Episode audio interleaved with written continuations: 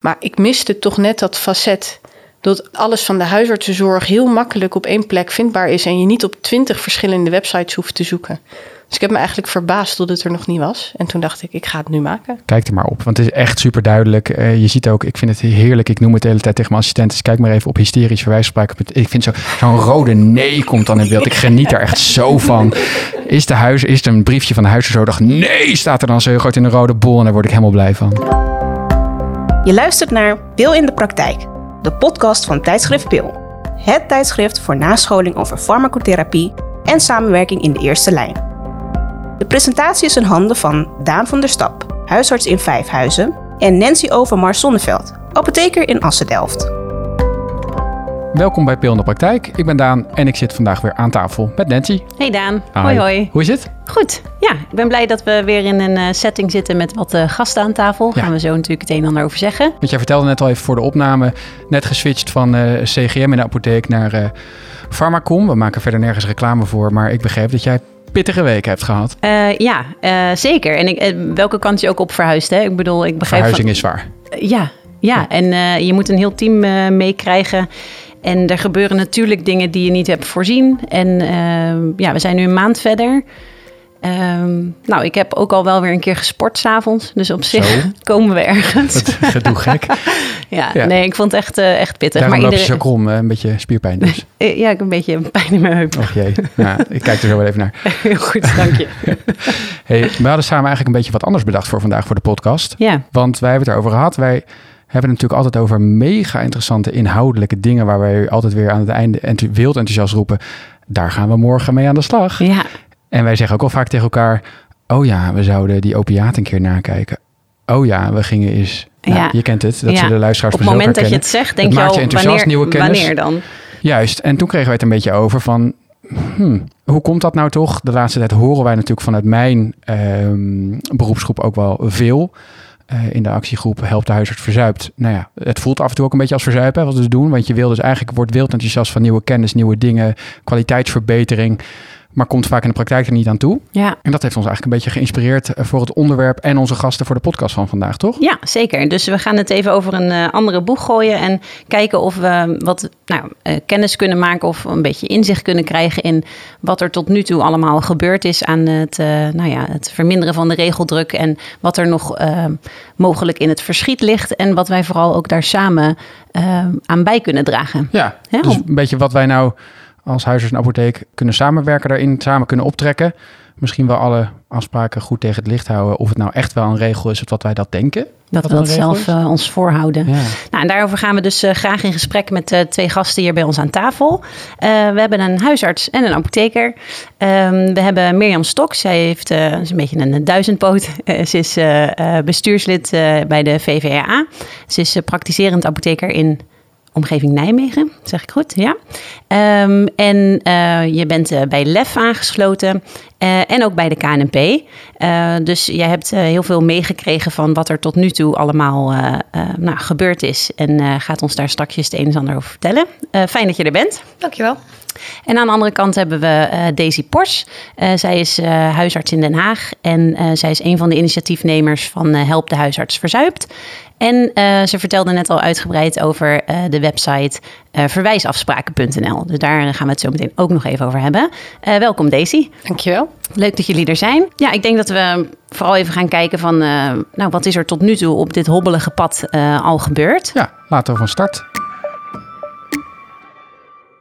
Mirjam, laten we bij jou uh, beginnen. Want ja, Nancy introduceerde even al jouw uh, rollen die je allemaal gehad hebt. Maar wij hadden jou vooral uitgenodigd omdat wij uh, bij jou kwamen na contact met de KNP. Dat jij ontregelde zorg namens de KNP eigenlijk dan aan tafel zit in Den Haag. Of digitaal aan tafel? Of hoe, vertel Heb eens. ik gezeten, ja. Ik, ik ben ehm, vanuit mijn bestuursschool van VVA betrokken geweest bij ontregelde zorg. de huisartsen zijn begonnen met het roer moet om. En uiteindelijk zijn die bij de VVA terechtgekomen en hebben samen het uh, ontregelde zorg opgezet. We hebben toen met een heleboel beroepsgroepen aan tafel gezeten, eigenlijk elke beroepsgroep apart. Met alle stakeholders die je kon vinden rondom die uh, uh, beroepsgroep. Dus de inspectie, de verzekeraars, uh, VWS soms. nou, alle partijen die je kunt bedenken die ook maar iets met die regelgeving te maken hebben. We hebben elke beroepsgroep heeft een schrapkaart gemaakt. De top 10 uh, ja, te Meest schrappen regelen. ja. En al die regels zijn eigenlijk door een trechter gehaald. Van we hebben een regel waar we ons ontzettend aan ergeren, waar we veel tijd aan kwijt zijn. Die zijn door een trechter gehaald. Ehm, gaat er iemand dood van? Ik zeg het nu even heel eh, plastisch. Ja. Hè? Eh, is het een noodzakelijke regeling vanwege bekostiging of iets dergelijks? Hè? Dat het uit de hand zou lopen als we die niet hadden. Nou, zo waren er een aantal eh, criteria. En uiteindelijk, als die door die trechter heen viel, ja, dan was het eigenlijk een te optie om te schrappen. Nou, die regels zijn naar VWS gegaan en die is daar een project voor gestart, van een heel traject eigenlijk gestart.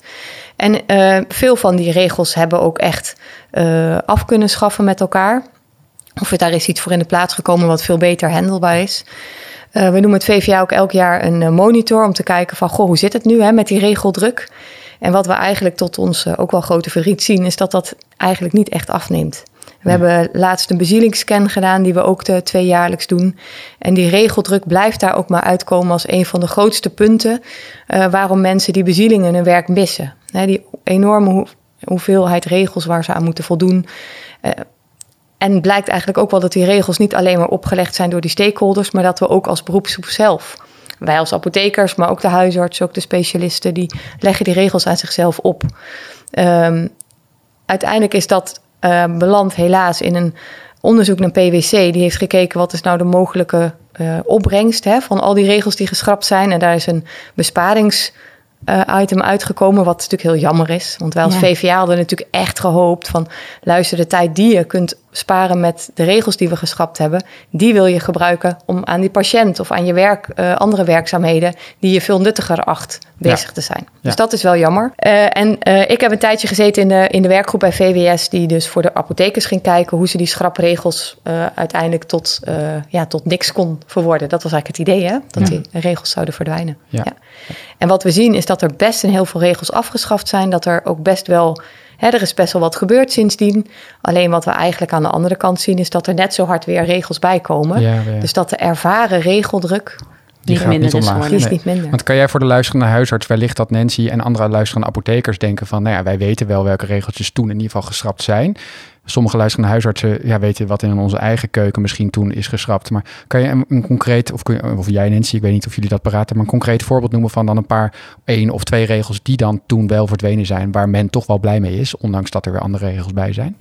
Ehm, ja, de, de, een hele aantal ZN-formulieren zijn verdwenen. Ja. Pradaxa noemden we net al in het vorige gesprek. Ehm, dat is er één van. Helaas zien we de laatste jaar dat er weer heel veel bij komen. Hè. Dus ja, blijkbaar heeft de, het mechanisme wat we toen opgesteld hebben om te kijken, moet daar een bijlage 2 voorkomen, ja of nee? Nee, dat lijkt werkt niet, op- eigenlijk. lijkt niet opnieuw toegepast te zijn. Nee, dat lijkt niet te werken. Ja. Hè, dus Nee. dat is jammer dat dat zo is. Ja. Ehm, de opiumregistratie is een stuk naar beneden gehaald. Ook door, heeft de inspectie heel hard aan meegewerkt. Ehm, ook daarvan zien we dat heel veel apothekers dat helemaal nog niet eens weten. Hè, dus de Het ook nog een beetje uitwerking, spannend vinden, hè? het ook nog spannend Ja. vinden, zeker. Bewaartermijn Er is van altijd zo recepten. strikt op gezeten dat je Ja. denkt, nou, ik laat het nog maar even zo. Ja, Ja. Ja, en het, eh, weet je, ons grootste frustratie als apotheker, maar misschien ook wel als huisarts, kijk even naar jullie, is natuurlijk die, dat preferentiebeleid en die medische noodzaak en de administratieve rondvlom die daar achteraan eh, was. Ja. Maar het was wel een voorwaarde dat we daar niet over zouden praten met elkaar. Dat was, anders waren de stakeholders niet, eh, niet Aan gekomen. tafel gekomen. Ja. Nee. We gaan zo even ook eh, met jou verder hebben, Mirjam, over hoe jij dat dan in ieder geval voor jouw vakgroep, maar misschien ook wel eh, breed gedragen voor ook specialisten, huisartsen, andere vakgroepen, hoe jij dit in de toekomst dan eh, ziet en wat jouw rol daarin gaat zijn. Ehm, kijk eerst even jou ook aan, Daisy, want bij jou is het natuurlijk al wat recenter dat jij een van de gezichten bent geworden, in ieder geval voor mij als huisarts van onze actie. Ehm, kan jij voor ik denk dat onze luisteraars die huisarts zijn jou wel kennen. Of in ieder geval eh, van Help de Huis Verzuipt sowieso kennen. Maar de luisterende apotheker die het niet zo goed weet. Kan jij kort uiteenzetten wat jij nu precies aan het doen bent en eh, waarom? Eh, Het is misschien wel goed om dan eerst uit te leggen waar ik vandaan kom. Want ik ben sinds 2019 huisarts en ik werkte daarvoor in de apotheek tijdens mijn geneeskundeopleiding. En wat je net vertelde, Daan, dat, dat is iets dat herken ik enorm. Dus iedere keer na een nascholing of na een stukje educatie denken: oh, dit is echt heel goed om dit op te pakken. Maar wanneer dan? En dan was je de volgende dag ook weer bezig in de praktijk. En dan zat die nascholing nog in je hoofd. En dan was je bezig met formulieren invullen. En dan dacht je, of dacht ik, ik weet niet hoe jullie daarover denken. Maar dan dacht ik, ja, ik zou nu ook het opiatenprobleem kunnen aanpakken. Ik zou zoveel andere dingen kunnen doen met mijn tijd. En in de, in de maanden dat ik uh, net huisarts was, heb ik me verbaasd en verwonderd. En heb ik mijn ogen uitgekeken hoe we dingen nou eigenlijk deden en hoe niet efficiënt sommige dingen voelden. En um, toen kwam een collega en die zei: Nou, laten we beginnen met het help de huisarts verzuipt stukje. En toen heb ik al die ervaringen waarvan ik dacht: waarom doe ik dit eigenlijk? Heb ik gebundeld in een scheurkalender. Met op de achterkant ook een suggestie hoe het beter kan. Waarbij de suggestie gratis is in de uitvoering en geld oplevert. Dus ik dacht: ja, hier moet toch iedereen het mee eens zijn. En wat bleek, eigenlijk waren over heel veel dingen al afspraken gemaakt door het roer moeten om. Dus ik zag gewoon een enorm verschil tussen mensen die werken aan de zorg afspraken maken om de zorg te ontregelen. En de mensen in de zorg waarbij het eigenlijk niet zo goed doorkomt. En het opiaten registreren in de apotheek is precies zo'n voorbeeld. Er is een mooie afspraak gemaakt, maar het doorvoeren voelt heel spannend. Of mensen weten het niet, of het, het landt niet echt. Nee. Dus daar is verwijsafspraken.nl uit voortgekomen. Ja. Ja. Omdat ik dacht, ik ga al die afspraken toch eens bundelen samen. En goed aan de man brengen, zodat iedereen het makkelijk terug kan vinden.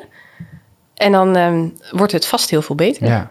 Ja. Het is wel echt heel goed dat je zegt, weet je, ik, ben, ik begin dan net in de praktijk en dan ben je nog zo heel open. En dan, ik zeg ook altijd als assistentes of apothekers bij ons beginnen, oké, okay, eh, schrijf het op, ga het alsjeblieft niet vergeten, want over een paar maanden vind je het alweer hartstikke normaal dat we deze rare hobbelige weg door die hoepel achterom, weet je wel, dat we in plaats van gewoon ergens recht naartoe lopen, dat wij over drie dingen heen springen. Weet je, wil je alsjeblieft zo, zo open mogelijk kijken en alles bevragen, want het antwoord, ja, dat doen we al jaren zo dat is natuurlijk een, een nou ja, een antwoord waar je niks mee kan. Dus dat vind ik wel grappig dat je dat ook gelijk zo hebt gedaan. Want ik kan me ook voorstellen dat je als, als jonge professional ook wel.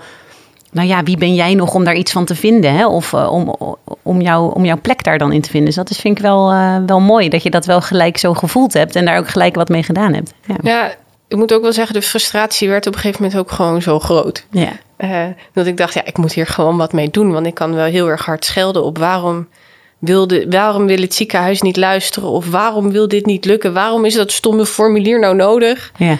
Dat op een gegeven moment iemand ook zei: Ja, we maken er gewoon een scheurkalender van. Ja. ja. Dus het was eigenlijk ook heel leuk om te doen. Ja, want, het is, ik... het is en dus wel positief ingestoken. Hè, met wat je zegt, dat er ook wel een voorstel is voor wat er dan beter zou kunnen. Zeker, want vooropgesteld, het, het komt juist voort uit omdat ik mijn werk zo leuk vind, dat ik mhm. dit nog wil blijven doen. Ja. Dat is wel waar het vandaan komt. Want onderaan de streep vind ik, en Daan, jij vindt dat vast ook. Dat we het allermooiste vak hebben.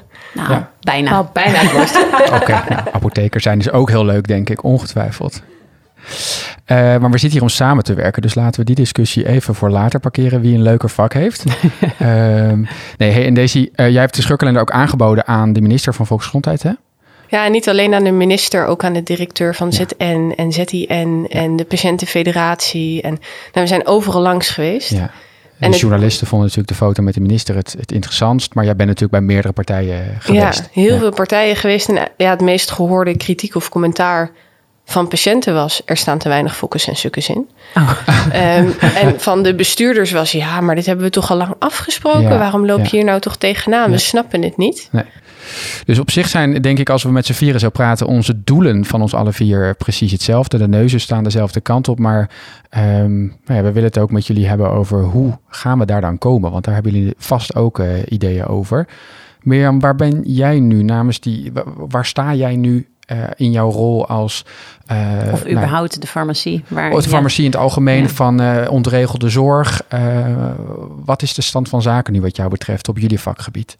Nou, er zijn best veel wat niet meer direct ontregelde zorg heet, maar waar die wel voortkomen uit het ontregelde zorg. Je hebt natuurlijk de medische noodzaak, waar een enorme discussie over is, waar de, uit, de rechter een uitspraak over heeft gedaan. Een hoge rechter zelfs, hè, dus die bindend is. Dus die uitwerking daarvan, dat loopt. Um, we hebben um, met de VVA hebben we dus die bezielingsscan waar ik net al over had, hebben mm -hmm. gedaan. En daar blijkt ook uit dat um, het vertrouwen wat zorgverleners hebben in de sturende partijen, zoals de zorgverzekeraar en VWR, dat is echt ongelooflijk laag. Ja. Terwijl als je vraagt aan die zorgverzekeraars van, heb jij ook maar 10% vertrouwen in jouw uh, zorgverlener, dan zal dat helemaal niet zo zijn. Nee. He, maar wij ervaren een wantrouwen richting zorgverleners. En dat komt natuurlijk onder andere door die regeldruk. Ja. Dus we zijn aan het kijken ehm, van wat kunnen wij als zorgverleners daar zelf aan doen. Mhm. En we gaan ook een traject op starten om te kijken hoe kunnen wij die uh, band met die verzekeraars uh, misschien herstellen. Of wat is er voor nodig om daar weer vertrouwen van te maken in plaats van wantrouwen. Dus dat is een beetje de stand van zaken voor jullie. Dat dat, dat wantrouwen, denk ik best herkenbaar voor deze mij, maar dat dat nu helaas ja, ondanks de pogingen, dat is nu even de status quo. En daar moeten we straks dan over hebben van hoe komen we uit dat slop van het wantrouwen naar elkaar. Uh, omdat we het allemaal echt wel heel graag willen dat het uh, beter wordt. Dat is niet alleen voor apothekers. Hè. Dit is, uh, dat doen we beroepsgroep breek. Hè. We hebben 130.000 zorgverleners als lenen. Dus die, die, ja. die, daar doen we het voor iedereen. Ja. En bij de apothekers zijn we denk ik een beetje in de stand van ja, tot hier en niet verder. Ik merk echt bij ons, uh, dus, en dat heeft onder andere met dit te maken. Ja. Want je zegt er zijn wel kleine initiatieven weer uit voortgekomen. Er zijn wel allerlei pilots toch overal nog wel in het land. Ja. er, er, er borrelt nog wel regionaal van alles om dingen te proberen. Ja, we gaan het straks natuurlijk even over de toekomst hebben. Maar ik hm. denk ook dat die toekomst echt in die regio ligt. Hè? Die kleine initiatieven waarbij je elkaar goed kent. Uh, kleine, korte lijntjes hebt, uh, kleine samenwerkingsverbanden. En je mhm. ziet over het algemeen dat het daar heel goed werkt. Ja. Dus om vanaf daar het groter te maken, dat, ja, dus dat je eigenlijk heel veel initiatieven. Ja, en, en de ene regio is de ander niet, maar de dingen die goed werken, die je wel kan kopiëren, dat, dat zou natuurlijk zonde zijn om dat niet te doen. En de ene zorgverzekeraar werkt er ook heel hard aan mee, de andere zijn er nog zoekende in. Maar dat is natuurlijk regionaal ook nog verschillend. Heel groot verschil. Ja. Absoluut. In zorg- en zekerheidsgebied heb je een prachtig multidisciplinair samenwerking. Ja, dat is mijn gebied en ik moet zeggen, daar, heel veel dingen... daar gaat een hoop. Ik, ja, petje af. Ik bedoel, ik zeg het niet snel voor een zorgverzekeraar met dat wantrouwen, maar ik moet wel zeggen dat, uh, nou ja, complimenten. Ik heb dat van de week ook nog naar Inge, de inkoper van Zorg en Zekerheid. Ik hoop dat ze luistert. um, nee, maar het is wel sterk. Ik, ik merk dat ook als ik dan de verhalen hoor van collega's uit zilveren kruisregio's. Dan, dan knijp ik echt mijn handjes dicht met Zorg en Zekerheid. Dus, uh, en alsnog eh, ben ik ook af en toe pissig op ze en denk ik ook, maar uiteindelijk mag dat gezegd worden dat er wel regionale verschillen ook zijn. En daar moeten we straks zeggen. Ja, dat is een fantastisch voorbeeld, wat je vooral overal waar je verder aan tafel zit moet benoemen. Ja. Van zo kan het ook. En dat geeft toch dat er weer een stukje meer werkplezier is. Ja. En, uh, nou ja, en wij hopen natuurlijk ergens ook dan zorgverzekeraars als Zilveren Kruis, want daar werken ook maar mensen. Uh, nou, dat is het. Ik wilde net zeggen, ik denk altijd, er werken apothekers door... en huisartsen en specialisten die werken daar ook. Dus dat vind ik altijd... Um, die zullen daar echt niet alleen. Dus er zit, daar, zit ook, daar moet ook iets van bezieling zitten. Dat kan toch? We zijn met LEF ook met, uh, met bijna alle zorgverzekeraars in gesprek. Want LEF, hier, juist voor de, voor huisarts, dit is voor mij een nieuwe term. LEF, wat is dat? Uh, landelijke eerste lijns farmacie. Dat is een club die zeg maar de regio's met elkaar verbindt. Oké, okay, dus eigenlijk uh, wat bij ons ineen is. Ja, ja. Ja. ja, vergelijkbaar met ineen. Daar werken we ook veel mee samen. Ja. ja En uh, vanuit LEF zijn we ook in gesprek met die zorgverzekeraars. Juist om dit. Laten we het even niet over de contracten van dit jaar hebben. Want dan gaan we weer met een zagrijnige blik uit elkaar. Ja. Maar laten we eens kijken hoe willen we het over een tijdje hebben. Okay. En nou, dan heb je heel veel voorbeelden waar het wel goed gaat. Dus laten we daar naar kijken. Samen die stip op de horizon bepalen. Zeker, ja, dat is heel belangrijk. Mag ik je daar nog één ding over vragen, Mirjam? Ik merk wel, dat komt bij ons een beetje, daar zullen we het straks nog over hebben het monster, het IZA, uh, in zijn zorgakkoord. Daar heeft ineen wel voor getekend, terwijl die ons zouden moeten vertegenwoordigen. Dus dat zorgt bij huisartsen nu wel een beetje. Herken jij dat? Is er ook, behalve naar de zorgverzekeraar en VWS, is er ook van jullie vakgenoten, KNP'er-leden. Uh, merk jij ook een beetje wantrouwen naar mensen als jij, beleidsmakers? Je staat ook met je poot in de klei, want je bent ook gewoon een apotheker en lid van de KNP. Maar merk je dat er wantrouwen is van KNP-leden? Want ik las ook wel online dingen dat mensen zeggen: ja, die club van uh, KNP die in de onregelde zorg, die doen dus niks, want er verandert niks. Best wel negativiteit online. Is, zit daar ook nog een soort wantrouwen tussen de leden van de KNP en dan zo'n werkgroep binnen de KNP die ook, nou, je, zit tegenover ons, keihard er best doet om dat te veranderen. Is dat nog iets waar, waar jij iets in van merk je dat ook als je leden spreekt of collega's spreekt, dat er ook een wantrouwen of onbegrip is wat jullie nou precies doen? Het, is, is, uh, het is een gebrek aan kennis soms, hè? Ja. Want uh, er gebeurt heel veel in ja. Den Haag. Ja. En ik denk dat het ook het uh, bekende probleem is wat op meer plekken in Nederland aan de gang is. Hè? Dat er in Den Haag van alles gebeurt. En, dat er veel gemopperd wordt door. Dat er veel gemopperd wordt, maar dat er wel, ja, met alle beste bedoelingen worden de dingen gedaan die toch niet helemaal goed doorcijpelen naar de rest van het land. Dus dat is denk wat deze al zei, sommige dingen waren al hè, met, met uh, help het roer moet, of nee, het roer, het roer moet om. ik ben helemaal in de war van al die help, help, help het roer, het roer moet om. Waren natuurlijk al heel veel afspraken die dan jaren later helemaal niet doorgevoerd waren. Wat nee. jij zei, daar kwam ik achter toen ik mijn scheurkalender had gemaakt. Dat ja. merk jij dus ook echt. Ja, dat, dat er, is het. Ja. Um, en deels zijn er natuurlijk ook wel... Uh, hè, wij hebben een hele andere bekostiging dan de huisartsen. Daar zal ik nu niet over uitweiden. Maar dan is het ook lastig voor een KNP om over bijvoorbeeld bekostiging te praten. Ja. Die kunnen daar wel deels iets over zeggen. Maar uiteindelijk is dat dan weer een andere partij die dat met die verzekering op moet pakken. Dus Ja. er zit ook veel versnippering in onze markt. En ja, mijn idee zou zijn: praat met elkaar over de onderwerpen, praat met elkaar Ja. over de inhoud. Want daar ben je het Dus vaak als je over boos bent, Kom je wel. Ja, als je Ja. boos bent als. KNP-lid omdat je gefrustreerd bent over de regels, neem gewoon contact op met de KNP, Zeker. omdat je soms vaak dus ook misgeïnformeerd Ja. bent. Eh, en dat KNP echt wel hard zijn best doet achter Ja. de schermen om het dus te veranderen. Of kijk binnen jezelf bij je eigen regio. Er Ja. zijn zoveel mooie initiatieven. Er is vast ook wel iets in jouw Het regio. begint ook bij jezelf deels natuurlijk. Ja. Zeker. En Daisy, bij jullie, want op zich, jullie zijn, Zuid natuurlijk eh, mega veel in de spotlights, in de, in de media ook. minder natuurlijk alsnog dan wij willen. Na ons protest op het Malieveld ging er maar liefst natuurlijk, eh, twee hebben wij ook minuten? genoemd, hadden we 30 seconden van Oh, het nieuws en twee minuten over een eh, katten aan riempjes die moesten worden uitgelaten. Zoiets was het in Australië. Verdrietig, hè? Ja, ik, werd daar, ik heb dat letterlijk ook, dat woord verdrietig dus genoemd eerder in een podcast. Maar ik Maar- snap het niet, want iedereen heeft toch een huisarts. Ja, dus iedereen iedereen heeft zou een toch kat. dit belang En- moeten zien. En al helemaal niet in Australië. Ja. En jullie verdienen Maar- wel meer, dat vind ik ook. Maar wat, wat, wat, wat, even voor de luisteraar van de apotheek ook, ik ken jullie goed, maar wat, waar, waar staat Help de Huis voor Zuid nu? Nou, kijk, we zijn natuurlijk begonnen uit een soort van... we vinden ons vak echt heel mooi en dit zou toch beter moeten kunnen... voor iedereen die in de zorg werkt, zou het zoveel beter kunnen... zonder dat het heel veel meer geld kost. Zo zijn we een beetje begonnen. En we hebben natuurlijk echt al heel veel bereikt. En nu met het Integraal Zorgakkoord staat dat stukje... zitten we in een soort van luwte, staat dat stil. Maar verwijsafspraken.nl doet het wel heel goed... en daar zijn we gewoon hard aan aan het werk met z'n allen. Ja, ja, dus je moet ook gewoon even, denk ik, stilstaan nu en trots zijn naast jullie als huisartsen die gewoon hun praktijk doordraaien Ja. en dit er allemaal nog eens even naast doen. Want Ja? vertel eens even over dat verwijsafspraken.nl. Want eh, wij als apothekers kennen het dus niet. Eh, iets waarvan je denkt, hoezo is het nodig? Maar het, het levert dus heel veel op. Nou, het is natuurlijk, het, net zoals je net al zei, het, het stukje werken aan de zorg en werken in de zorg. De mensen die aan de zorg werken, bedenken dan een goed idee. Bijvoorbeeld, je hoeft niet ieder jaar, als je op controle komt bij de oogarts, een nieuwe verwijzing te hebben. Ehm was een afspraak over gemaakt, zou niet nodig zijn, maar toch blijkt dat de patiënt vaak bij mij komt en zegt: joh, ik moet weer naar de oogarts, ik heb een nieuwe verwijzing nodig. Het ziekenhuis zegt dat het nodig is. En dan belde ik het ziekenhuis op en dan zeiden ze: ja, maar waar staat dat dan? Dat weet ik niet, geen idee. Dus maak maar een verwijzing uit gemak of uit. Omdat jij zei, dat is niet nodig.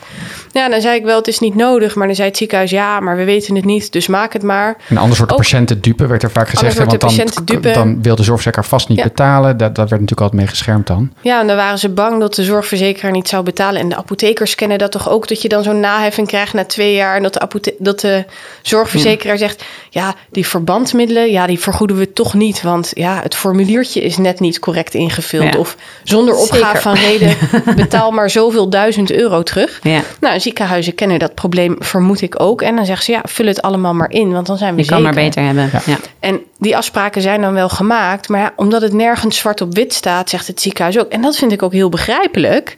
Zegt het ziekenhuis ook, ja, doe het maar. Want anders geeft het ons veel onzekerheid. Maar ja, dat geeft mij wel heel veel werk. Ja. Dus nu verwijsafspraken.nl er is en dat samen met VWS is gemaakt, staat heel duidelijk: dit is niet meer nodig. En daarom helpt het zo goed. Ja. Dus het is eigenlijk gewoon een, een, een plek waar de afspraken duidelijk inzichtelijk zijn voor Ja. iedereen. En dus ook met, met verdiensten van de collega's die het roer moeten om hebben opgezet, staat het nu eigenlijk deels wat zij al hebben Ja. eh, Nee. voor elkaar hebben gekregen in 2016, staat eindelijk op de website waar jij aan hebt meegewerkt, eindelijk duidelijk zwart op wit dat er geen twijfel meer eh, over bestaat. Precies. Kijk, en op de website eh ontregeldezorg.nl staan ook al heel veel afspraken. Maar ook, daar, daar staan bijvoorbeeld ook heel veel afspraken voor fysiotherapeuten. Dus ontregelde zorg is echt zorgbreed. En verwijsafspraken.nl, dat is huisartsenzorgbreed. Huisarts, ziekenhuis Dus onderling. Ja. Sommige dingen staan, nou niet alleen huisarts en ziekenhuis, maar ook machtigingen, formulieren, Gewoon verklaringen, en- rolstoelregelen. Dat staat er allemaal Ja, op. ja. Want ontregelde zorg is maar een klein stukje. Want uiteindelijk staan er op heel veel websites, dus ook van de Rijksoverheid, staat er informatie. Dus eigenlijk is dat een vergaarbak voor, de, eh, voor het stukje ontregelde zorg in de huisartspraktijk. Ja, ja. Denk je dat dat voor andere beroepsgroepen wellicht ook wenselijk zou zijn? Eh, nou, ik vind het moeilijk om dat in te schatten, omdat ik natuurlijk zelf niet voel de pijn van de andere beroepsgroepen voel. En heel veel informatie staat wel op ontregeldezorg.nl. Maar ik miste toch net dat facet dat alles van de huisartsenzorg heel makkelijk op één plek vindbaar is en je niet op twintig verschillende websites hoeft te zoeken. Dus ik heb me eigenlijk verbaasd tot het er nog niet was. En toen dacht ik, ik ga het nu maken. Kijk er maar op, want het is echt super duidelijk. Uh, je ziet ook, ik vind het heerlijk. Ik noem het de hele tijd tegen mijn assistenten. kijk maar even op hysterisch verwijsspraak. Ik vind zo'n zo rode nee komt dan in beeld. Ik geniet er echt zo van. Is, de huis, is er een briefje van de huisarts nee, staat er dan zo groot in een rode bol. En daar word ik helemaal blij van. Nou, ik wilde dus eigenlijk de hele pagina rood maken. maar gelukkig zeiden mijn collega's van Help de huisarts. Zeiden, nou, deze, dat is toch niet zo slim? Doe het maar in een rood bolletje. Doe het maar in een rood klein bolletje. Nou, kan je nagaan hoe blij Daan daar al van... Uh, ja, ik geniet er eh, bijna dagelijks van. Ja, eigenlijk grappig dat met zoiets relatief simpel. Ik wil jouw werk, het zal vast heel veel werk geweest zijn. ik wil dat niet onderschoffelen, maar ja, dat vind ik echt fantastisch. Nee, en daar zoekt die ontregelde zorg, die subsidie zoekt ook naar dit soort projecten. Hè, om, om uh, ja, maar die, die subsidie heb ik dus niet gekregen. Nee, want je bent niet met genoeg mensen. Dat, heeft wil ik oh. net zeggen, dat is zo ingewikkeld dat voor een apotheekje zoals ik... is dat niet aan te vragen hè, voor een simpele zorgverlener. Maar ik vond ook het concept, vond ik, ik, ik kan daar toch niet helemaal bij. Van, wil je geld krijgen om te gaan bedenken hoe je je eigen regels kan schrappen. Terwijl, ja, weet je, wat we zeggen, als beroepsgroep hebben we misschien wel dingen met elkaar bedacht. En want dat geloof ik ook zeker. En dat we elkaar dingen opleggen. Maar dat je dan in jouw eigen praktijk. Ik zag helemaal niet hoe. Ik, ik had dus echt een supergoed idee. Ik wilde dus op verwijsafspraken.nl, waar dus al die afspraken staan. Dus mhm. al die dingen die ontregeld zijn, wilde ik een knop maken. Met meld dit. Ja. En dan, en dan kreeg dus... iedereen dat geld. Nee, nee, nee, nee, dat niet. Maar dan wilde ik subsidie aanvragen en dan konden patiënten, polyassistenten of gefrustreerde huisartsen dus klikken op meld dit. Dat je dan even de gegevens kon invullen en dat ik dan iemand in dienst zou nemen die als een soort van spoorzoeker al die partijen ging nabellen en ging bellen en dan zeggen, uitleggen van joh, maar dit hebben we toch afgesproken? Hoe doe je dat dan in je organisatie? Wist je dat dan niet? Of waar gaat het mis? Want soms is het ook een stom vinkje. Ja. Dus we hebben ontdekt dat optometristen mogen een verwijzing maken naar de oogarts. Maar in Den Haag kon dat niet, omdat het, zieke, het lokale ziekenhuis had het vinkje optometristen als verwijzers niet in zorgdomein aanstaan. Dus toch kwamen al die patiënten bij de huisarts. Dus zoiets simpels. Nou, daar wilde ik dus landelijk iemand voor in dienst nemen om al die meldingen ja. Uh, na te gaan zoeken. Een spoor te zoeken om te kijken wat gaat er mis. Maar ik heb dus de subsidie niet gekregen. Op basis van? te ehm, klein? Nou, nee, niet te klein. Um, maar ze hadden zoveel aanvragen gekregen dat ze hebben gelood. Ze hadden oh, wel netjes van tevoren gezegd, we gaan loten. Toen heb ik nog gegrapt, ik laat dit door twintig mensen aanvragen, want dan wordt mijn kans groter. Maar dat konden ze niet zo waarderen. Oh. nou, we gaan het zo verder over het toekomstinitiatief hebben. Want inderdaad, ja, ik word er blij van. Waar wij het, uh, we hebben dus anders vandaag, Netje. Waar gaan we het nu eigenlijk over hebben? Nou ja, we, we doen het dus even andersom. We duiken niet uit de pil, maar in de pil, even in het tijdschrift. Uh, dit is eigenlijk een heel uh, um, ja, interessante uh, uitgave. Er zitten vier artikelen waar je een nascholingspunt mee kan krijgen. En het gaat eigenlijk voornamelijk over maag-darmproblemen. En er zitten best wel wat leuke dingetjes in die ik tegen was gekomen, die we er zo eventjes uit kunnen pikken. Dus nu horen we ook niet jou, maar nu eerst even dit, want daar zit ik altijd die one-liner op te wachten. Hoe kon ik het vergeten? Ik zeg het alsnog even. Daan, nu eerst even dit. Ja, want uh, we gaan het dus eventjes hebben over een aantal dingen die we zijn tegengekomen in de pil uh, van september. Uh, dat is nummer drie van dit jaar. En daar gaat het, nou, het overkoepelende thema is maagdarm-leverziekte. Ja. En ehm, nou, daar waren we eigenlijk allebei wel enthousiast over. Er staan echt veel artikelen in. En dit keer zijn het ook niet twee grote artikelen waar je nascholingspunten mee kan krijgen, maar vier wat kleinere, of in ieder geval je kan vier losse punten krijgen. Ja. Uh, verdienen, niet krijgen, verdienen. Ja, je moet het wel um, doen. Zeker. En um, het grappige is dat ik net een FTO heb gehad over uh, maagklachten. Er zit een uh, update over maagklachten, over zuurremmers en andere maagmiddelen in. En dat we natuurlijk met z'n allen veel te veel PPI's uh, gebruiken. Waar dat dan een beetje vandaan komt, hoe we er vanaf moeten komen. Ik dacht, oh grappig, ik had dit eigenlijk moeten lezen voor mijn FTO. Want er staat bijvoorbeeld ook iets in over wat mij dan opviel. Dat is helemaal niet de grote strekking van het verhaal. Maar ik dacht, hé, hey, sucralfaat, dat staat best wel goed in de standaard. En hier zie ik dat dat dan toch niet helemaal de beste keuze is. Of dat er beperkt plaats voor is. Dus daar was ik even door in verwarring. Ja. Hoe schrijf jij wel sucralfaat voor? Nee. Oh. Saai. Ja, jij hoopte ja en dan konden we even schoppen. Nee, um, nee ik doe eigenlijk als... Ja, Want je moet natuurlijk starten met H2-antagonisten. Of eigenlijk nog daarvoor eh, kan je natuurlijk een, eh, een rennie of iets dergelijks ja. uh, gebruiken. Ja. Uh, dan de H2-antagonisten. Maar dat is ook in de praktijk weer lastig. Want nou, zoveel keuze hebben we niet meer. De ranitidine weten we, die is uh, van het toneel verdwenen. Maar die andere twee zijn best wel prijzig. Ja, wist ik dus niet. Grappig, want ik gebruik nu of schrijf gewoon enthousiaste farmacotidine voor. Maar dat Ja. hoor ik dus net van jou in de voorbespreking van de nieuwsitems. Dat het dus prijzig is, wist ik niet. Ja. Maar ik heb altijd geleerd in ieder geval mijn opleiding... dat het maar één van de drie receptoren blokkeert van de maagcel. eh maagzuurproducerende cel, waar Mhm. de PPI-3-receptoren blokkeert. Ja, maar het is, dus het is ook wel een... Een, Een goede eerste middel stap, zeker, En zeker. geen afbouwschema, maar het Ja. is dus wel duur. Dat is voor mij ook weer leuk om Nou, jou te horen. Wist ik echt niet. Ja, en, ehm, want de ranitidine kostte dus eh, niks. Maar ehm ja, cimetidine en famotidine dus best wel. Dat je dus iemand Ja, voor een eerste uitgifte moet dus ineens eh, 30, 40 euro betalen. Pittig. Ja. wist ik niet. Nou, dat is altijd weer, ja, dan toch leuk. Ik, ja, ging ik zal nog steeds zoeken. moeten blijven voorschrijven, want het staat Dat nou eenmaal in staat mijn standaard. Er zal Ja. ook een, eh, en een, eh, wetenschappelijke achtergrond achter zitten, maar die kosten, daar moeten we dan maar eens... eh, Ja. Nou ja, nee, goed, die sucrofaten, daar ga ik dus nog even in, eh, even induiken. Ja, Eh, want nou ja, wij hadden dus juist bedacht in ons FTO van... hé, hey, sucrofaat is dus ook nog een optie Ja. in dit hele Ja. verhaal. Maar eh ja. Heeft Nou de ja, luisteraar weer helemaal niks aan dit. Maar dan kan je, ben je toch misschien getriggerd om er zelf nou eens ja, even weet een mening over te vormen. voorschrijft, je Ja. weet het niet. Nee, zeker. Nee. En ik vind PPI's, eh, ja, weet je, het brengt mij steeds meer aan het denken. Dit chronisch gebruik, als je die cijfers ook in dit artikel ziet. Ja. 2, wat staat er, 3 of 8 miljoen. Ehm, in ieder geval 2,5 miljoen. 2,8, 2,8 hè, zelfs, ja. Eh, gebruikers in Nederland. Dan denk ik, man, dat is echt... Ja. eh, als ik dan, vorige week, of deze week had ik toevallig nog een moeder... die wilde een, een tandartsassistent of nee, een mondhygiëniste.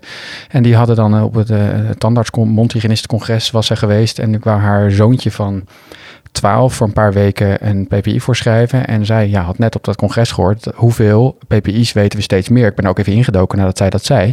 Hoeveel doet met het microbioom van de, van de darm. Daar komen we steeds meer achter. En we wisten natuurlijk al uh, de, uh, de magnesium die beïnvloed kan worden op lange termijn. Uh, misschien wel toch wel wat hogere kans op osteoporose op lange Zeker, termijn. ja. Um, nou, steeds meer. Dan denk ik 2,8 miljoen. Het is toch, ook al is Ja. de famotidine duur, ik uh, hou maar ook wel weer scherp dit artikel. Ja. En wat mij ook opviel, als, Ja, als uiteindelijk kom je natuurlijk ook gewoon bij leefstijladviezen. Hè? Want ja, even, ja, want, want dat nou, vond ik wel leuk aan het andere artikel. Het is natuurlijk een themanummer MDL. Um, er is ook een artikel wat heet reduceren van het aantal gastroscopieën met digitale patiënteneducatie.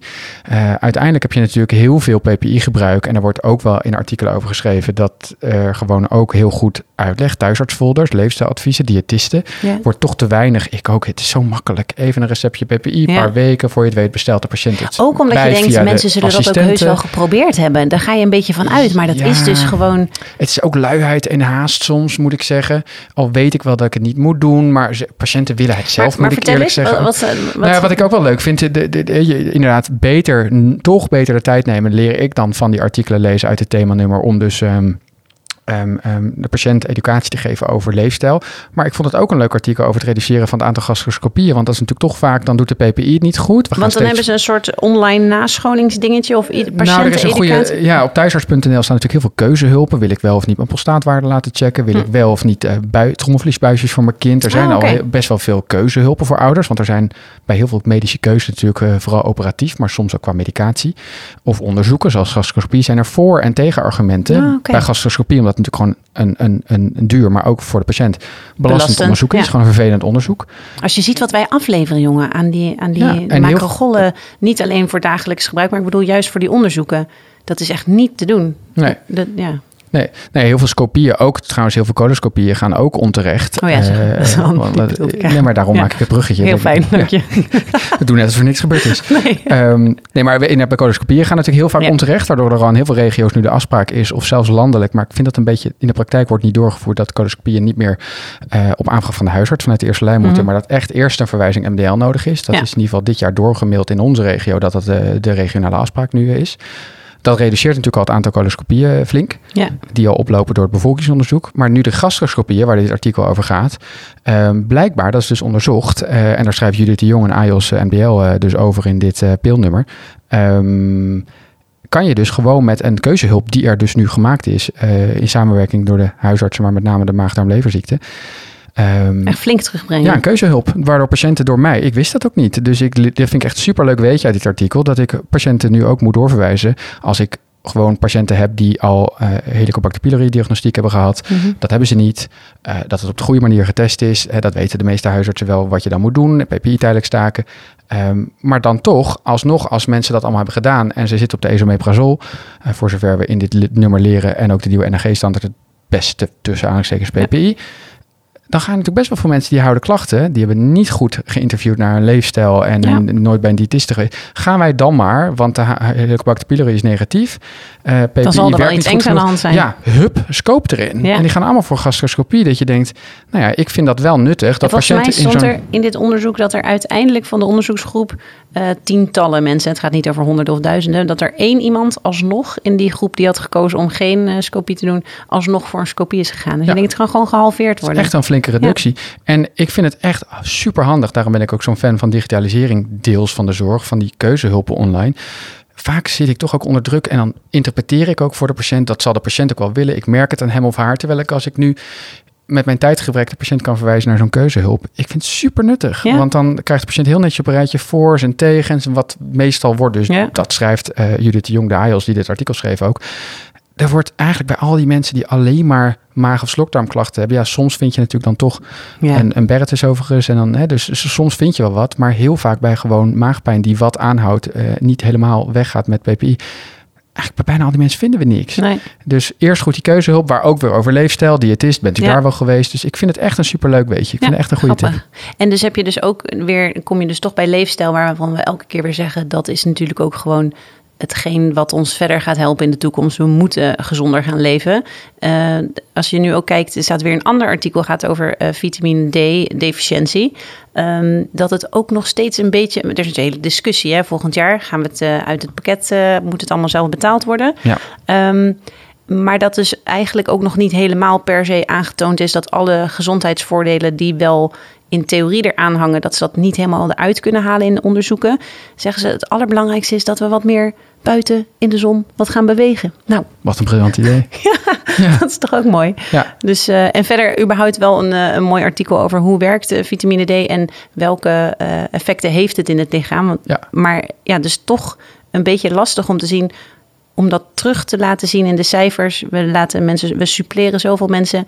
En wat worden we er beter van? Nou ja, en de opmerking terecht, wat al eerder volgens mij in een pil heeft gestaan. Uh, maar dat is natuurlijk vitamine D is een hot item. Uh, elk jaar nieuw beleid qua vergoeding, inderdaad, zo'n beetje mhm. nu.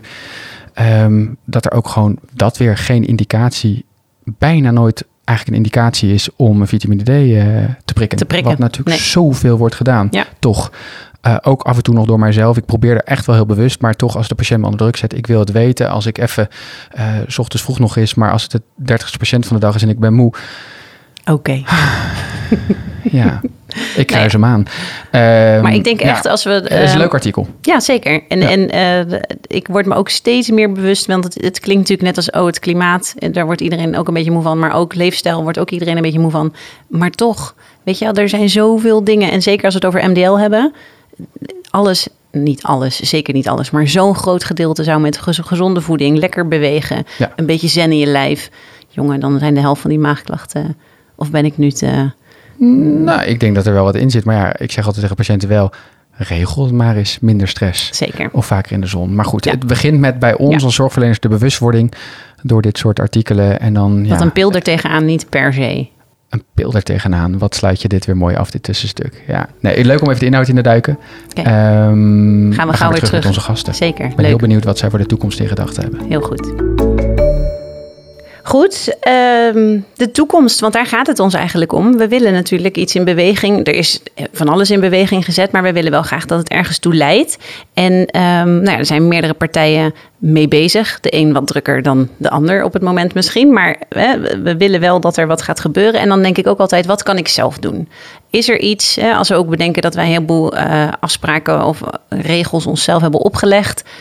Um, kunnen wij dan in ons FTO-groep niet misschien al aan de slag? Of, of zijn er andere voorbeelden waar we wat van kunnen leren? Daisy, heb jij, kan je me helpen? Wat, wat, ga ik, wat ga ik anders doen morgen? Waardoor ik meer tijd over heb? Morgen ook niet. No pressure, maar wat gaat Nancy anders doen morgen? Op zaterdag, ja. ja. één niet op zaterdag aan het werk. Dat zou niet dat goed voor gezond. je zijn. Dat is heel gezond. Niet te veel stress. Waar wil jij heen? Misschien is dat wat, je bent hiermee bezig en het staat nu, we hadden het net over je status quo. Jullie zijn al trots op wat er. Wat is jouw droom voor de toekomst? Laten we gewoon even dromen met z'n vieren. Nou, ik denk uiteindelijk dat we samen moeten optrekken.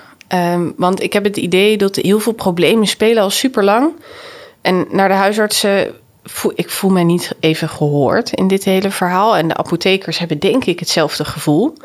Want we willen heel veel, we zien heel veel, we signaleren heel veel, maar er gebeurt zo weinig.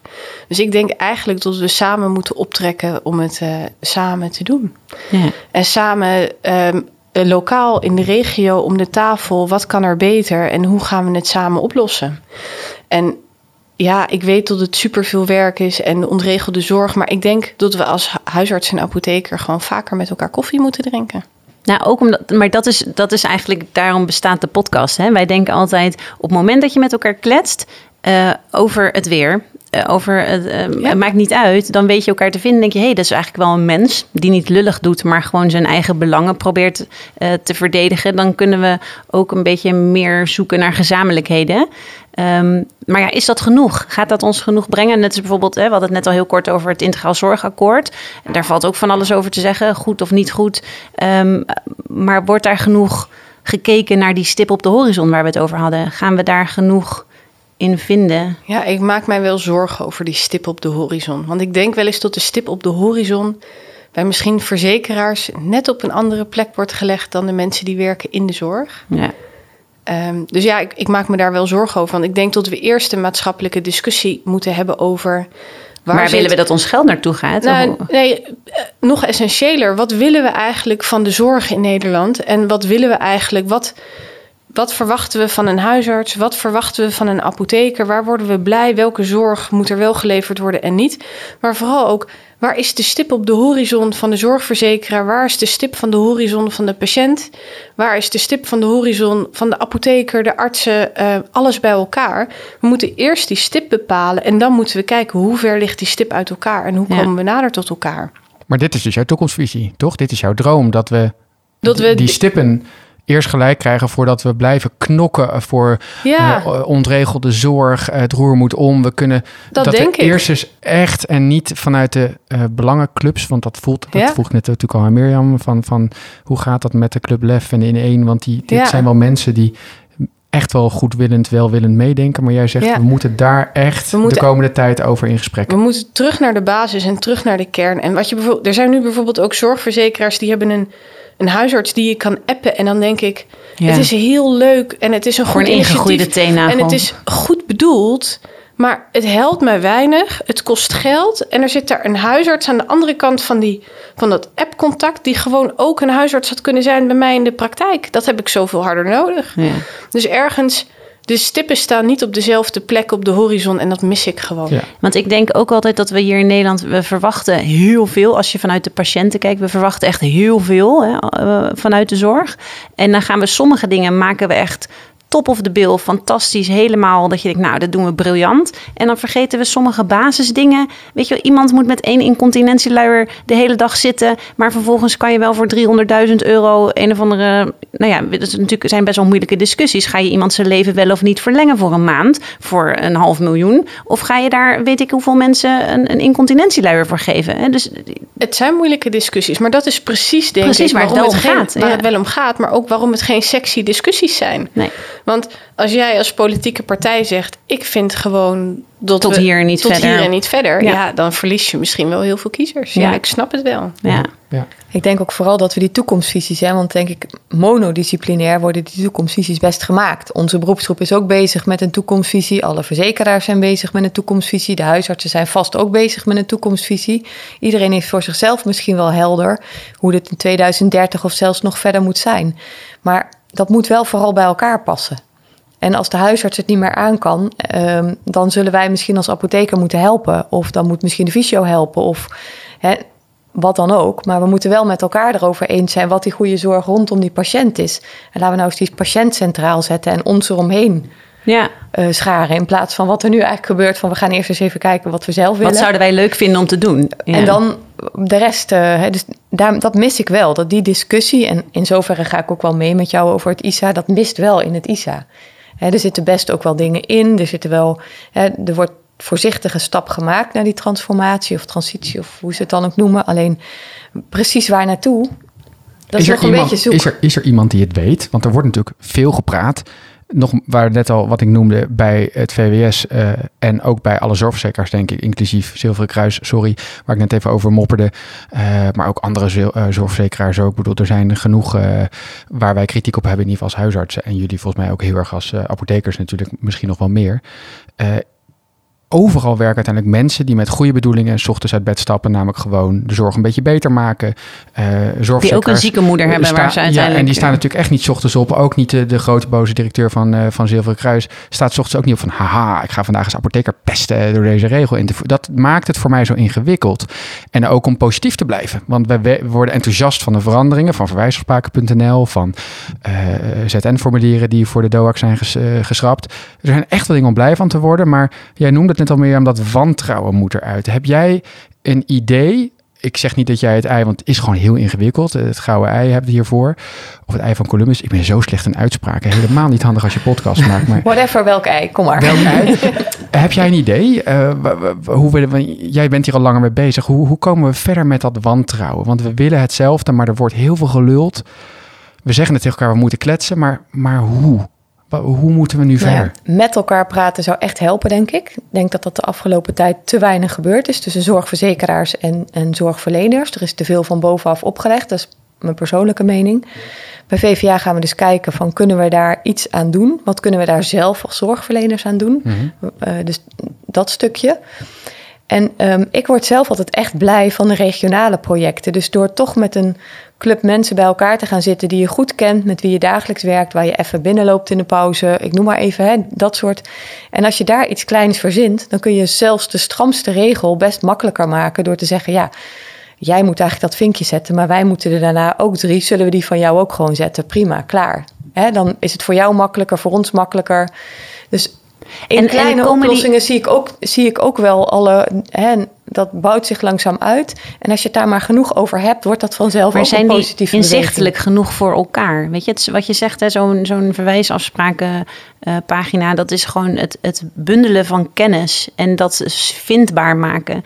En, en de dingen die in de regio gebeuren, eh, niet eens, uh, zal maar zeggen, van die uh, projecten die ook die, die betaald worden door de zorgverzekering, maar gewoon onderling kleine afspraakjes. Hoe zorgen we dat je dat van elkaar leert. Of dat je... ik ga geen reclame maken voor LEF, maar dat is precies een van de doelstellingen van LEF. Hè. Alle regio's zijn lid van LEF. Ja. Um, en dat mag voor mij ook een andere organisatie gaan. Misschien doet in één hetzelfde voor de huisartsen. Maar het gaat erom dat je een, een platform bent of een, een partij bent die, die goede ideeën bij elkaar brengt. Ook een beetje om die positiviteit er weer in te brengen. Want die positiviteit brengt ook weer dat je energie krijgt om andere dingen en werkplezier. Maar jij zegt ook dus dat praten moet dus misschien ook wel op een gegeven moment ervan af op landelijk niveau. We moeten gewoon zorgen dat er websites als verwijsafspraken.nl zijn voor landelijk. Dit zijn de afspraken, duidelijk op papier of online, dan kan je dat lezen. En jij zegt, ik, mijn visie is wel multidisciplinair in de regio met elkaar om tafel en dan bij je preferente zorgverzekeraar aankloppen en zeggen: heel, wij storen ons als regio niet als één apotheek, maar dan echt namens een club in de regio. Klop je bij bijvoorbeeld een VGZ of Zilverkruis aan en zeg je: wij willen als regio graag dit. En dat is in jouw ogen de toekomst. Dat wij goed Ik denk dat het in elk geval een deel is van de nabije toekomst. Ja. Ik, we gaan er niet aan ontkomen dat er landelijk ook afspraken gemaakt moeten worden. Dat blijft, maar dat duurt lang. Uh, dat is een traag proces. Daar moet je een enorm lange adem voor hebben. Uh, en dan krijg je over het algemeen, ik althans, weinig energie van.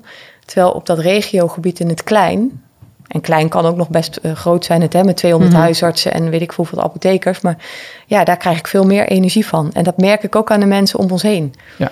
Hè, dat je, die krijgen weer zin om een nieuw project op te pakken. En um, dan zal mijn boodschap zijn: frame het positief. Bijvoorbeeld ook naar je zorgverzekeraar. Ga niet zeggen van jullie doen dit verkeerd en voortaan doen we het zo. Maar probeer daar gewoon Kijk ook. Kijk wat dit oplevert. Ja, voor en probeer ook in hun schoenen te kijken van waarom zouden zij dit willen. Vaak is het een besparingsmogelijkheid. Dus neem die doelmatigheid gelijk mee in je plan. Ja.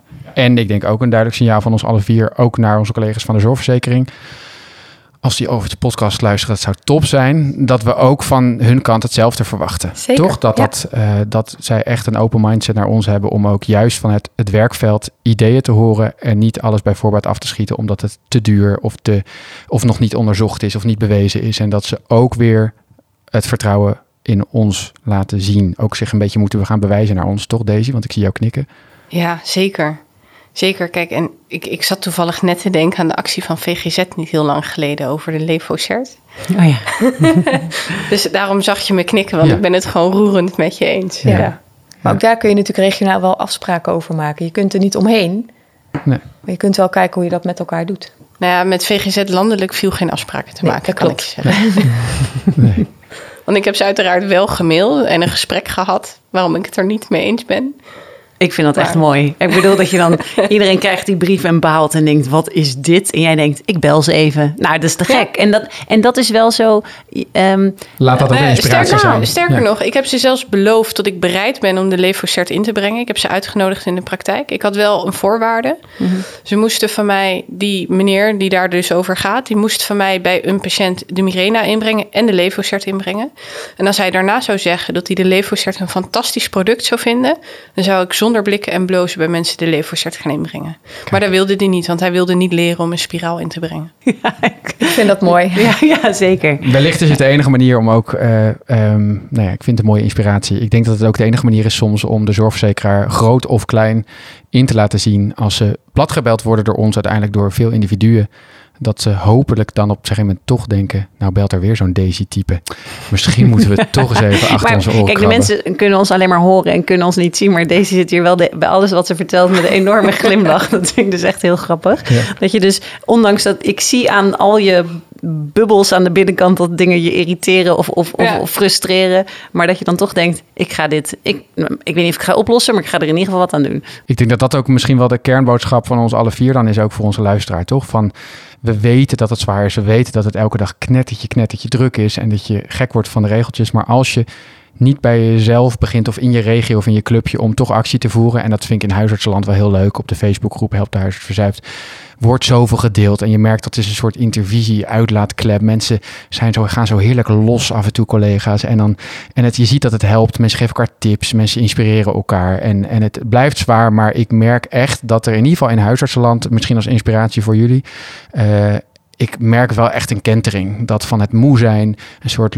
leuke eh, knipoog strijdlust ook is ontstaan. Waarvan ik denk, yes, dit is wat ik al jaren ook zocht. Ik ben nu zes jaar huisarts. En ik had precies hetzelfde als jij deze in het begin. Dat ik dacht, oh mijn god, waarom doen we dit zo? En als ik dan waarom, ja, ja, dat wordt gewoon van ons verwacht. Dan, oh man. En jij was bijna op het punt dat je erin was berust. Oh, En- bijna. En, toen zag ik Daisy eh, in de krant en toen dacht ik, Yes. yes. Ja, dit is in apothekersland ook hoor. Ik heb Mhm. nog nooit, ik ben al echt lang apotheker. ik ben heel oud. Nee. Maar de, ik, is voor het eerst dat je echt ziet dat er mensen opstaan en zeggen: joh, dit moet gewoon anders. Ja. Ja, en ik persoonlijk zou ik al echt willen oproepen: probeer het positief te framen. Dus breng goede ideeën. En Ja. Weet je, van Het alleen alternatief, maar niet tegen alleen elkaar maar- aanzeuren hoe zwaar we het hebben. Daar wordt Ja. denk ik niemand heel veel wijzer van. Nee. Maar benoem een probleem, want dat doe je hartstikke goed. Maar, maar denk tegelijkertijd roep mensen op om mee te denken over een Ja. oplossing. Ja, De nou ja, achterkant en- van de er zijn, scheurkalender. mensen Ja. hebben zoveel ideeën. Ja. En wat ik net zei, geef, wij spreken je zorginkoper, huisartsenzorg van je preferenten. En ook een keer een compliment, want we willen juist goede mensen binnenhouden op die posities. Mensen waarvan we denken, daar kunnen we niks mee, zoals zo'n VGZ-medewerker. Die moet je af en toe misschien weer wegpesten. Nee, dat mag niet. Maar, Daan eh, is heel activistisch ja, oh, ik zit er zo in.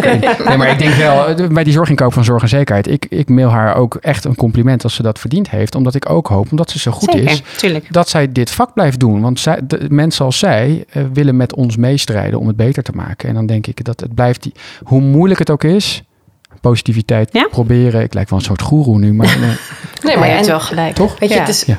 online farmacie vind ik nog eens een heel mooi voorbeeld. Denk met elkaar over de oplossing. In plaats van dat je een, beroepsgroep iets oplegt. Van Ja. we gaan het nu zo doen en we contracteren twee partijen met allerlei reclameuitingen die, waarvan ik vind dat ze echt over de scheef gaan. Ja. Ehm, ga gewoon, want elke apotheek heeft namelijk een faciliteit. Zeg wat je wil. Wil je het goedkoper? Dan gaan we daarover nadenken. Of wil je het anders? Gaan we daarover nadenken. Maar probeer daar gewoon over in gesprek te gaan. Daar zou ik echt die zorgverzekeraars ook toe op willen roepen. Ja. Ja. Ja. Het is wat dat Praten betreft ook elkaar. geen taxi of eten rondbreng Nee. branche. hè. Het is wel de zorgen waar we het over hebben. Dus leuk dat je het allemaal wil disrupten. En denk ik, gooi er een online eh, ding tegenaan. Maar je hebt wel een heleboel staan wat je niet kapot moet maken. En ik denk dat daar gewoon... Ja, en dat niet alleen, maar ze gaan over de schreef door er reclame voor te maken. Dat je dat doet tot daaraan toe. Maar dat je gratis producten gaat uitgeven, Ja. zodat je daar naartoe gaat. Ja. Ja. Ja, dat vind ik echt een stap te ver. Ja. Ja, daar hebben we natuurlijk ook bezwaar tegen gemaakt bij eh, VGZ. En die gaan er wel naar kijken. Dat beloven ze dan Ja, ook wel over een oprecht. jaar waarschijnlijk. Dat Nou, weet ik niet. Maar Ja, dat ja, kunnen we ook nog wel trouwens een keer apart een podcast over maken. Ik wil toch een keer gezegd hebben in een podcast. Straks, kerst komt er bijna aan. We nemen dit op in november. En die reclames rond kerst van Mensis. Sorry. Dat, ik wou het gewoon een keer gezegd hebben. Mens, wat ben je mooi. Dat sfeer- Hoe kan je nou een sfeerreclame maken als het over zorgverzekeringen gaat. Ik vind dat onmogelijk dat dat nog Ja. mag en Maar kan. dat- dat- Maar liggen dat- jullie dan niet s'avonds in je bed en denk je dan niet al die miljoenen aan reclame? Ja. Zo zonde. Ja, wat dat betreft kan ik echt wel mijn petje afnemen voor DSW. Als we dan toch eh, complimenten Ja. aan het uit. Hè, die dus echt actief oproept. Stop met die budgetpolissen. ja. Eh. Denk even na over wat dat teweeg brengt. eh, in een, de solidariteit. Laten we die vooral in het hoog in het vaandel houden. Ja. daar kan je dan wel echt van alles Zeker, ja. Ja, sorry, ik schoot weer even mijn negatieve rol. Maar eh, Nee, Ik probeer steeds even de Ja, ja, terug heel te brengen. Dank voor de balans. Nou, ik denk dat we sowieso eh, onze dank eh, moeten gaan uitspreken voor, eh, de nog, eh, ja, voor de bevlogen gasten die we vanavond aan tafel hadden. absoluut. Eh, heel leuk om het een keer op een eh, ja, hele andere manier eh, de podcast eh, te vullen. Met iets wat ons allemaal raakt. eh, elke dag weer. En, eh, dus ehm, ja, heel veel dank voor jullie bijdrage. Ja, dank dames. Heel fijn. Ja, graag gedaan. Oké, nou, ik vond het echt een eh, goed gesprek. Het was even anders en ook een beetje spannend voor ons, want eh, helemaal uit de routine. Maar eh, Je was ik- helemaal in je element, Daan. Ik, Oh ik man, zag ik word er zo blij van. nou ja, we hebben toch gewoon, het is oprecht. We hebben gewoon Ja, echt zeker. allebei een heel mooi vak. En dat moeten we koesteren. En hier, dit maakt ons enthousiast om, om ermee door te gaan. Normaal zeggen we natuurlijk tegen elkaar, wat nemen we mee voor morgen? Maar dat mogen duidelijk zijn. Ja. Het gaat vooral om de eh, inspiratie eh, en elkaar dus kunnen helpen en opzoeken. Ja. Ik heb er zin in. Ik eh, hoop dat jullie eh, nou ja, ook weer een beetje opgeveerd zijn en enthousiast zijn geraakt. En wil je hier iets over delen of heb je hier vragen over? Je weet dat je ons altijd kan bereiken via podcast.pil-nascholing.nl. Maar wil je meer informatie over het tijdschrift Pil, wat we ook toch nog eventjes hebben aangestipt, en het behalen van de nascholingspunten met het blad, dan kun je terecht op www.pil-nascholing.nl. Ik vond het leuk weer eens anders. Ik denk dat we volgende keer, nou, weer een ander interessant onderwerp uitzoeken. Zeker, dat gaat helemaal goed komen. En Ik eh, eh, zie jou dan. Hartstikke goed. Dankjewel weer. Jo, jij ook. Doeg! Hoi. Je luisterde naar Pil in de Praktijk, de podcast van tijdschrift Pil. Het tijdschrift voor nascholing over farmacotherapie en samenwerking in de eerste lijn. Pil verschijnt vier keer per jaar in de vorm van een papieren tijdschrift en geaccrediteerde e-learnings. Ga voor meer informatie en abonnementen naar www.pil-nascholing.nl